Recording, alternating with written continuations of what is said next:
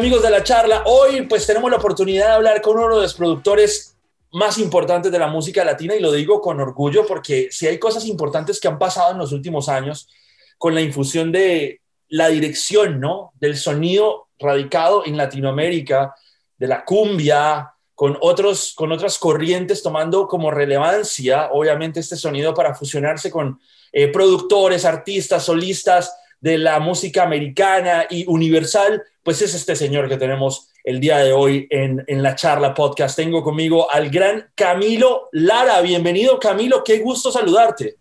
¿Cómo estás, Carlos? Qué gusto, qué gustazo estar contigo.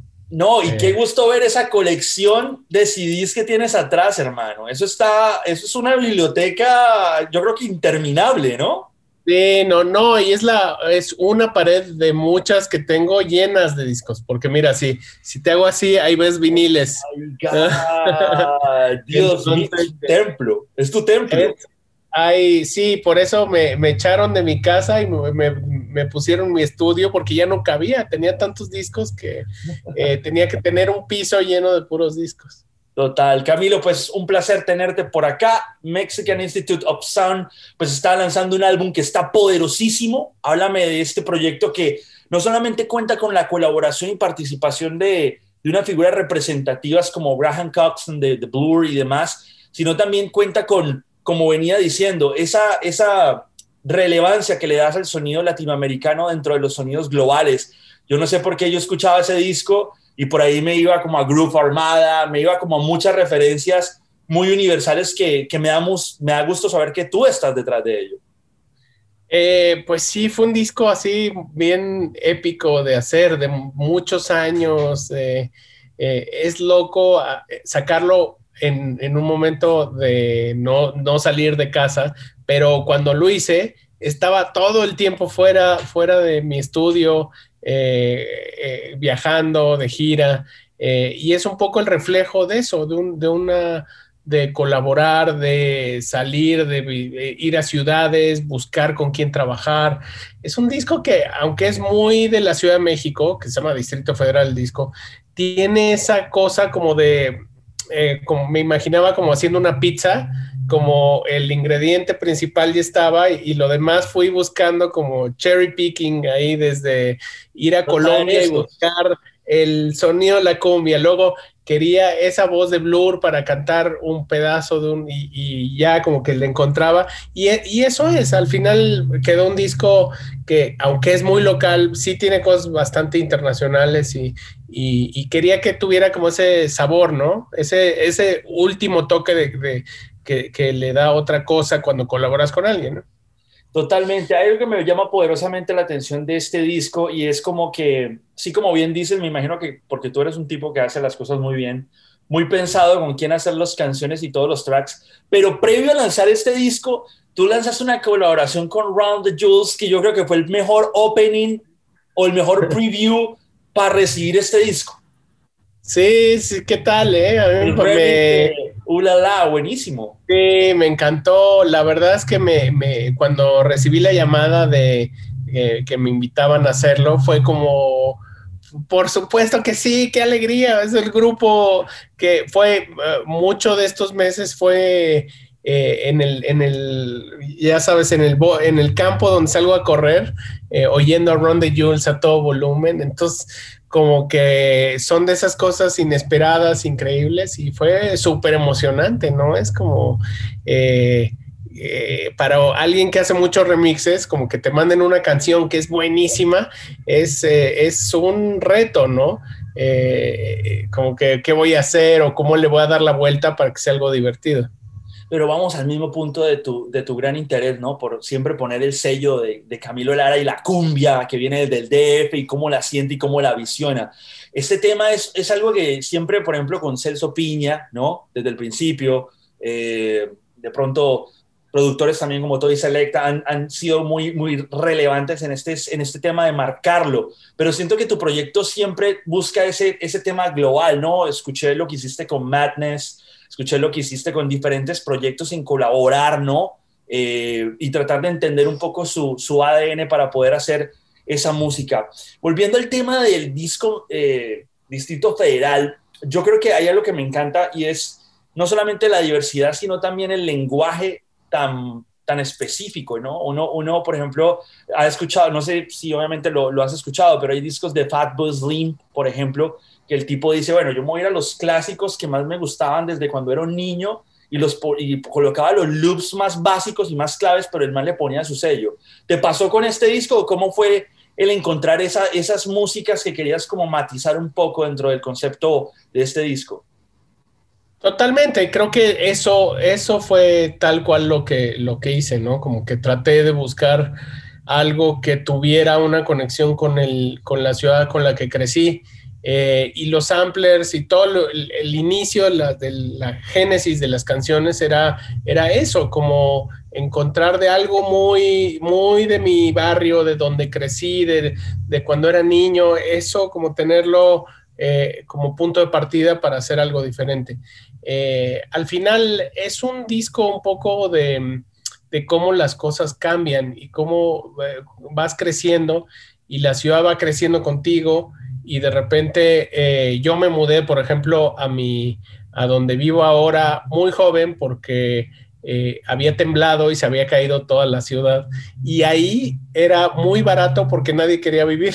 Oh, y, junto a mucha gente, muchos jóvenes fuimos y encontramos casas que imagina, imagínate casas gigantes así. Eh, decíamos, eh, esta casa me la rentan casi gratis porque la porque nadie quiere vivir aquí porque se va a caer.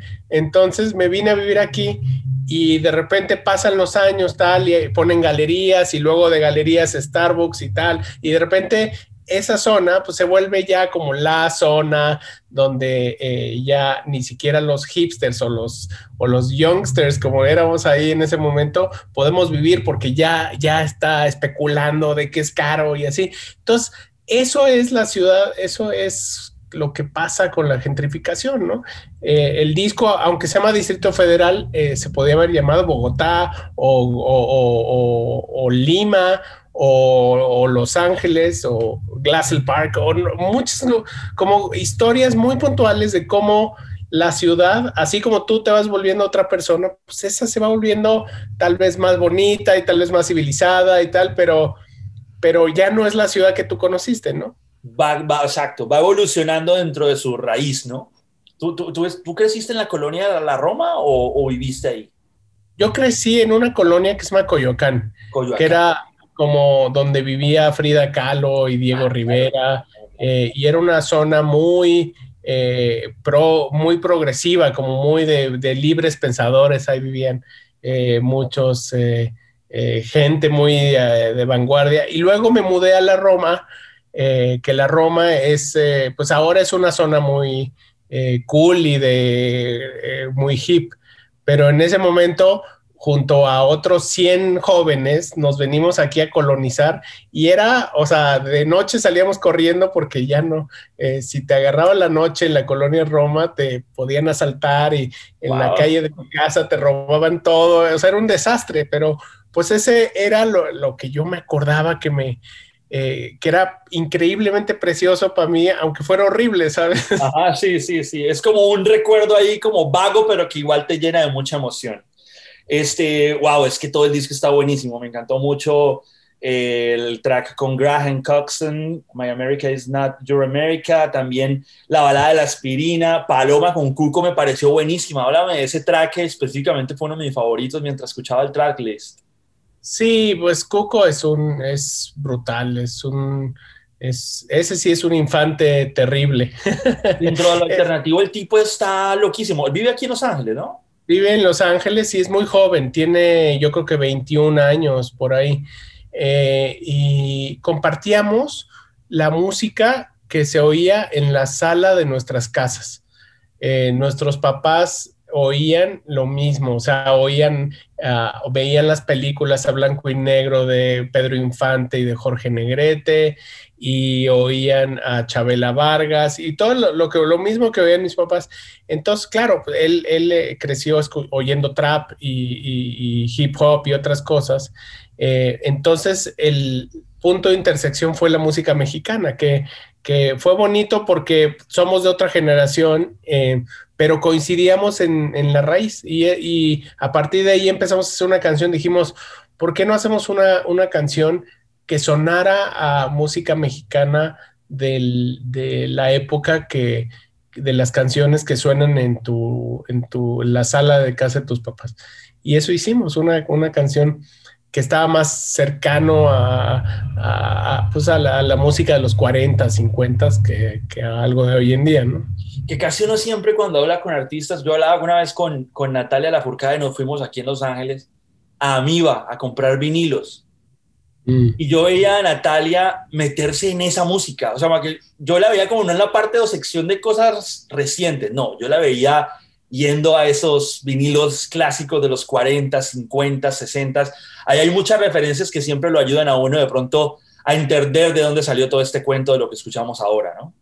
Pues sí, para mí es, eh, yo como que eh, cuando estaba creciendo, pues oía en mi casa con mis hermanos, oía... Eh, no sé, música de los ochentas y principios de los noventas, eh, inglesa desde The Cure o The Smiths o no todo eso. Eh, pero apenas ponía un pie afuera, oía cumbia y eso se oía en, donde viviera, en un barrio y hacían sus fiestas ahí con bocinas a todo volumen y eran las cumbias sonideras eh, y, y siempre me pareció increíble como eh, por qué ese mundo de mi casa y ese mundo de la cumbia no se juntaban. Totalmente. Eh, y a eso me he dedicado 20 años, ¿sabes? 20 años dándole a la misma, a la misma, cosas. Oye, este, sabes que tú me recuerdas mucho, bueno, obviamente con midiendo las distancias, ¿no? Dentro de la historia, pero tú me recuerdas mucho de ese afán de un Cerati, ¿no? Por querer involucrar la electrónica y los beats y los, y los sonidos universales o todo lo del Britpop, ¿no? Eh, al rock en español en sus días. Tú lo haces con, con esas influencias que estás diciendo, ¿no? Eh, ¿Cuál fue el primer proyecto electrónico que escuchaste en tu vida y, y por qué desde ahí empezaste a tener como esa sensación o ese afán de, de, la electrónica, Camilo? Pues eh, desde muy temprano empecé a oír música electrónica. yo creo que lo primero que habré oído fue Kraftwerk.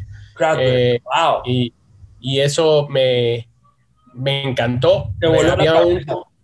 Imagínate que había un comercial de televisión que de una, una escoba que barría y ponían Kraftwerk y era el baile de la escoba. Entonces en la radio lo presentaban como el, baile de la escoba. Y a partir de ahí me, empezó a gustar mucho y, cuando empecé a salir de noche, eh, empecé a, hacer DJ, eh, me tocó el principio de los rapes. Entonces yo que em, oía muchísimo música electrónica, desde Chemical Brothers hasta todo eso que estaba Underworld y, toda la música. Totalmente eso, tal cual.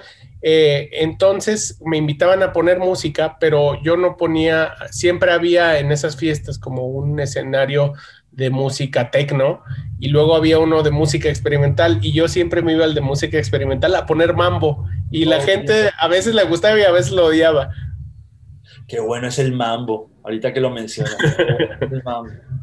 Qué bueno. Este, bueno, Camilo, tú tienes familia de músicos, tú fuiste A&R. Hay una anécdota buenísima tuya. ¿Alguna vez supe de esa anécdota con un listening session que tuviste en la casa de Prince? Ah, sí. Sí, sí, sí, sí, Compártenos esa anécdota, está muy loco. Eh, sí, caray, estaba muy, muy joven yo creo que tendría unos 16 años. Eh, y. Neto, 16 años. 16, eh, 17 años. Y, y había. Prince acababa de terminar su contrato con Warner, que se había cambiado el nombre al símbolo. Y, y estaba sacando un disco que se llama Emancipation, que era como finalmente soy libre y tal. Y por, por, por mi trabajo me invitaron a una cena a su casa y había 10 personas en esa cena eh, y resulta que ese día era el cumpleaños de la esposa de Maite. Em, entonces era como una doble, doble celebración porque era la primera cena que tenía libre como, como fuera de su contrato, que lo hacía esclavo, y era el, cumpleaños de la esposa. Entonces eh, eh, llegamos a Paisley Park, que para mí era un sueño porque soy muy fan muy fan de Prince. Em, y nos sentamos a cenar, nos sirven champaña y todos estamos así brindando y de repente eh, traen la cena en estas cosas tapadas, todos la ponen así, todos los meseros al mismo tiempo la destapan eh, y era un bowl de Captain Crunch. Y, y, ese día tomamos champaña y cenamos Captain Crunch. Y luego Prince se puso a tocar y tocó, tocó yo creo que unas cuatro horas en su lugar ahí. Eh, y, y, lo teníamos ahí, le preguntábamos a, bueno, ahora toca Satisfaction de los Rolling Stones. Ah, claro, claro que sí, pum. No, qué loco, man. Y, y, tocó hasta que, hasta que todos ya estábamos muertos de cansancio, pero fue mágico. Eh, son de esas cosas que algún día voy a poner mi, en mi biografía, en mi libro autorizado. Este, a ti te ha pasado de todo. Tú hasta terminaste siendo DJ en la película Coco, que eso me parece otro super, super highlight, ¿no? Camilo. Sí, pues imagínate, imagínate, eh, de repente ya, eh, de, por ejemplo, mi mamá, eh, como no entendía bien qué tipo de música hacía, porque no tocaba guitarra, ni bajo, ni batería, pues decía, este no es músico. Y de repente cuando me vio en Coco, entendió muchas cosas. Dijo, ah, mira, sí es músico. Y, Coco me ayudó a que mis papás me creyeran que me dedicaba la música. Ahí sí sale la frase famosa esa que dice, papá, mamá, estoy triunfando, míreme. Así, tal cual. Pero, tú no, tú no como dirías como Alex Lora que estás en la radio, tú dices, estoy en el cine, estoy en el cine. Óyeme, eh, hablemos un poquito de la incursión tuya, eh, porque estoy feliz de tenerte en la charla abiertamente, Gracias, de hablar de cada uno de tus proyectos. De la incursión tuya de, de, productor haciendo música para películas y también para series. Yo creo que eres uno de esos eh, productores que, que, ha hecho un gran trabajo con los proyectos que se ha involucrado y sé que lo disfrutas muchísimo.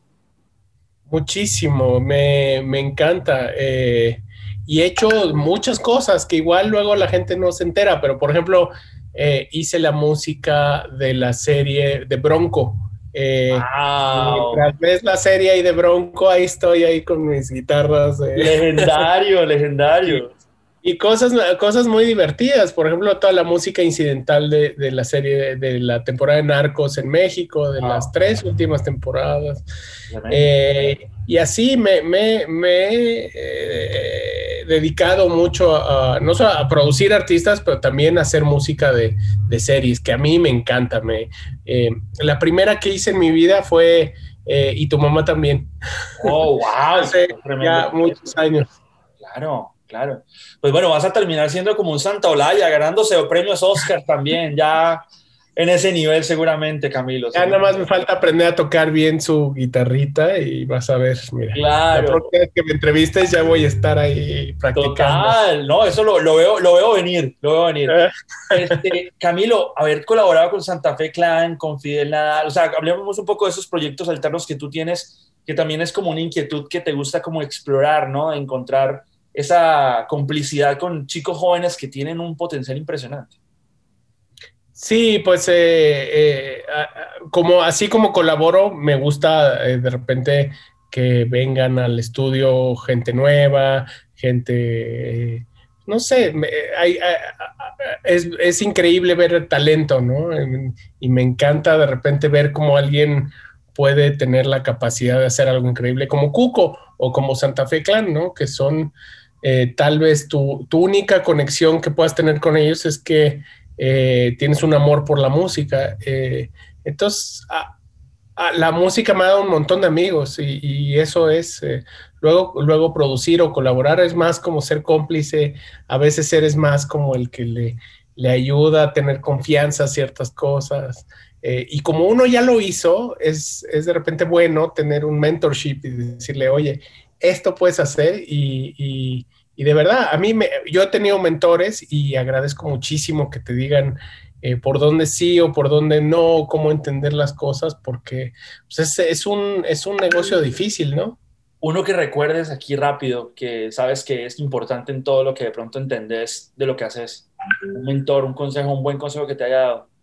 Ah, bueno, pues mira, mentores desde Santa Olaya hasta eh, Dan, el Automator, que fue productor de este disco, hizo, eh, él ha hecho cosas increíbles desde gorilas hasta discos de hip hop eh, legendarios.